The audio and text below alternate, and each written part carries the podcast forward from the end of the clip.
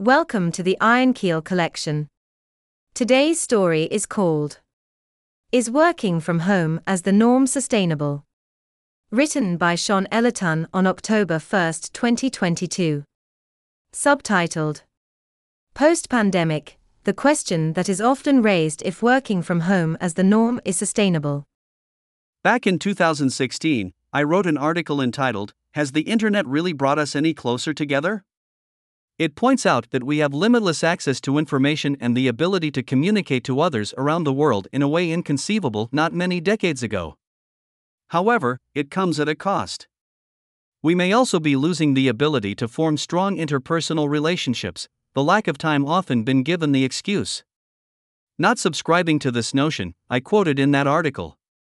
We are not becoming more time poor, but rather, we have far more avenues of distractions at our beck and call. And, indeed, it is true. During my youth in the 1980s, we had the same amount of time. It's just that it was spent somewhat differently.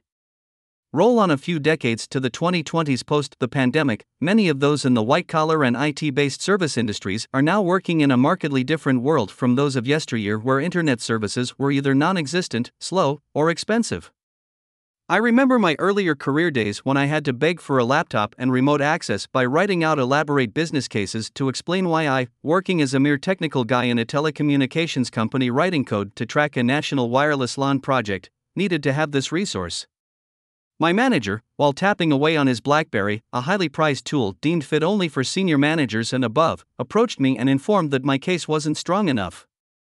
Not many days later, there was an emergency with an application I rolled out, and I was given a call on a Saturday if I could come in to fix the problem, being incentivized to do so by being given extra time in lieu. Visiting my grandfather on a wet and windy winter's weekend, I explained, in the kindest possible way, that jumping into a car and driving from Lohengrin, a little village nestled on the shores of Snowdonia in Wales, to Hatfield near London, a three hour journey, isn't likely to happen. As if by magic, on my return to the office on Monday morning, there was a form lying on my desk stating that my request had been approved. Flexible working hours was hard to come by. Flexible working hours was also hard to come by during those days, which particularly irked me, and no doubt, for those with young children requiring to be picked up after school. Management expected all its staff to be bums on seats in the office from 8:30 to 5 unless required elsewhere or by special dispensation. Early birds, as I was, would enter a tomb-like office around 7:30 in the morning, but given the evil eye when leaving at 4. Oddly, those who came in late and chose to work later were given less hassle on the grounds that, often, senior management tend to ruck up a little later, at least in my general experience, and meetings could take place after 4 p.m. An unfair disadvantage to the early birds insofar that meetings seldom began earlier than 9:30 in the morning. Another unwanted side effect of rigid set hours is the build-up of severe traffic on arterial routes going into and out of the city. Commuting down the A1 into Hatfield during peak hours was bad enough, but for those poor souls moving slower than tectonic plates on London's arterial M25 motorway had it particularly hard. The pandemic helped to change it all. But thankfully, times have changed. Since the pandemic, if you got a slight sniffle, you must stay at home. And anyone else who was near you, they must stay at home as well. In reality, there has been a slow movement geared to providing more flexible working arrangements before the onset of the pandemic. However, in some working situations, it has become the norm to work from home coupled with flexible working hours. It has been a godsend to those with other commitments such as ferrying around children to school and attending to other matters which require being present in the home.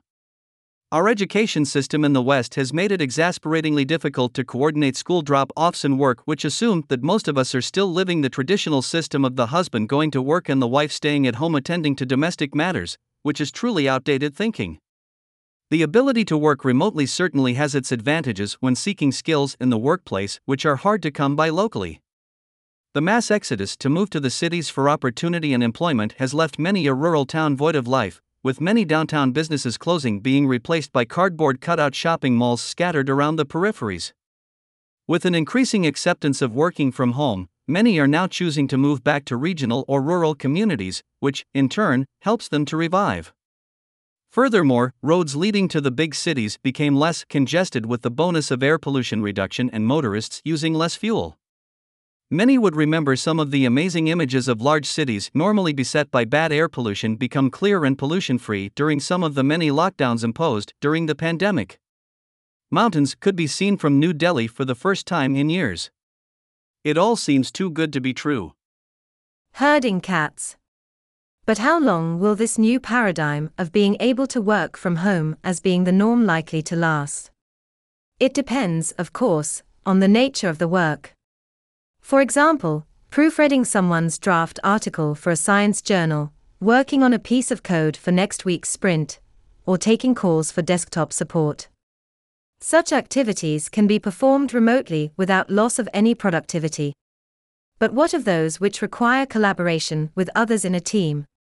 For example, building processes and sketching out IT solutions using whiteboards while conversing together informally, chatting, and really understanding what others are doing in the room by gauging their body language.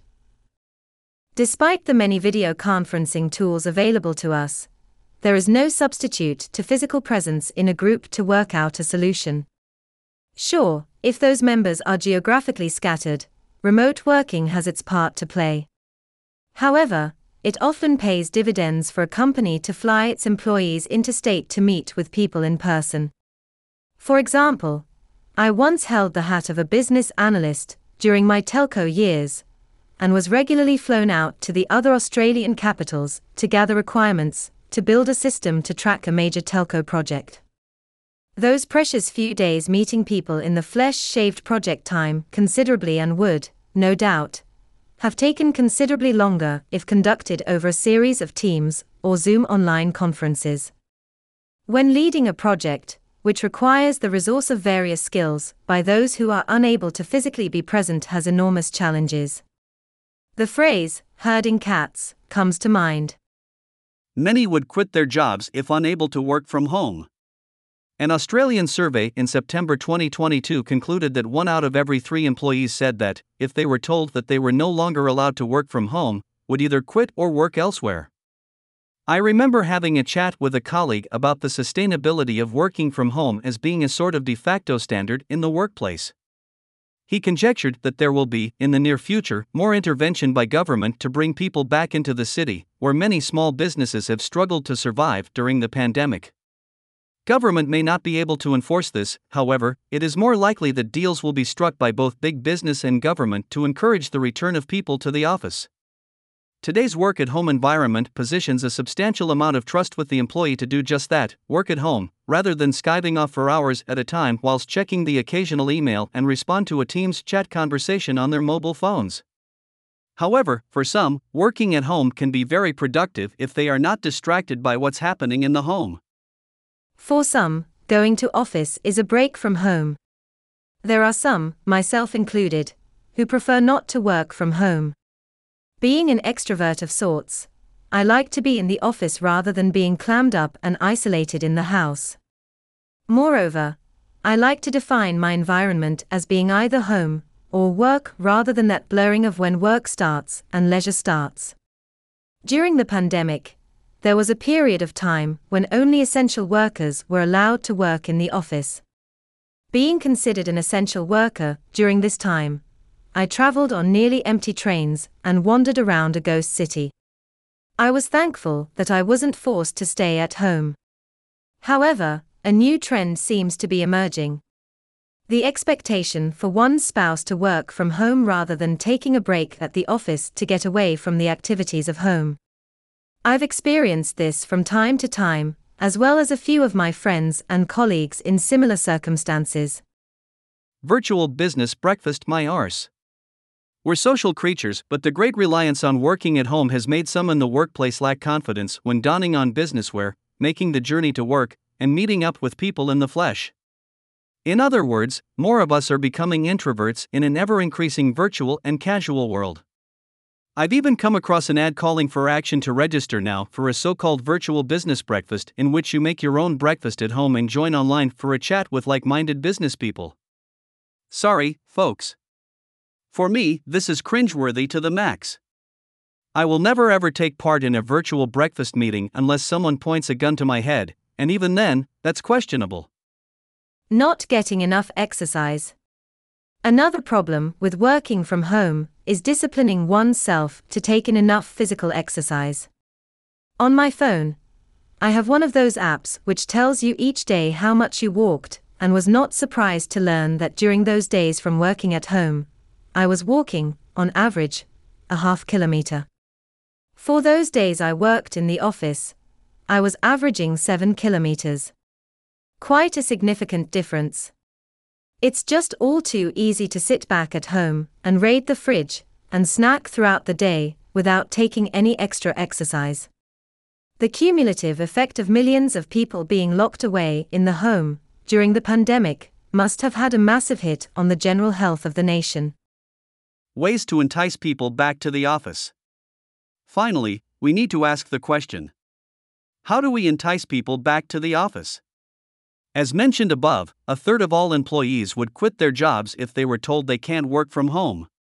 Let's discuss with what the business can do to encourage more working in the office. For a start, pay heed to the hours spent on the journey to and from work. Most businesses do not consider this as part of working hours, regardless if the employee takes business calls or works on a company laptop on public transportation. Secondly, Offer financial incentives to cover the cost of traveling to work. This could be done in an alternative or indirect fashion to avoid fringe benefits tax. And thirdly, make the office environment a great place to be. Hold regular social functions and food and drinks gatherings. Larger companies could do very well in having their own day care centers for young children. Some companies have taken the working from home approach as a means to reduce the cost of having an office footprint. With the availability of fewer desks, most tending to be hot desks, and the provision of smaller communal facilities, means that overheads may be lower. For some businesses, the model works well enough, however, for those businesses which involve significant client facing activities, this may not be the case. One of the biggest hurdles in luring the workforce back to their desks is the challenge of ensuring that our city infrastructure can meet the demands of the work commuter. Why dress up to the nines when you're going to be hot and sweaty and jam packed on a metro train? Why sit in the car during a traffic jam while observing a pedestrian alongside walking faster than you can drive?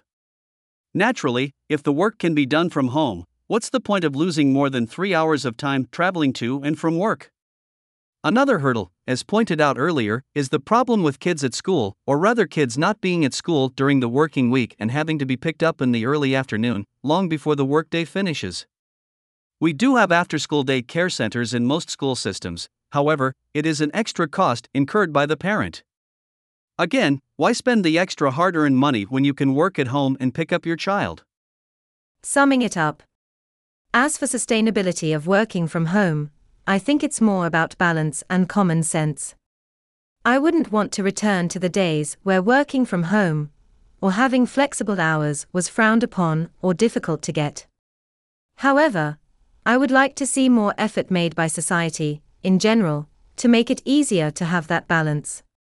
For example, perhaps encourage the development of satellite hubs in outlying suburbs or regional areas rather than concentrating on the nucleus of congested large cities.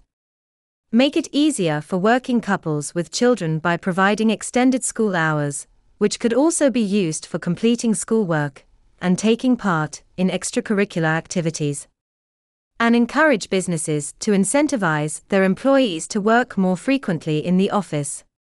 Ultimately, if we continue the trend in which working from home is the norm, we will become a nation of introverted workers, not having the necessary skills to form relationships and social bonds with others.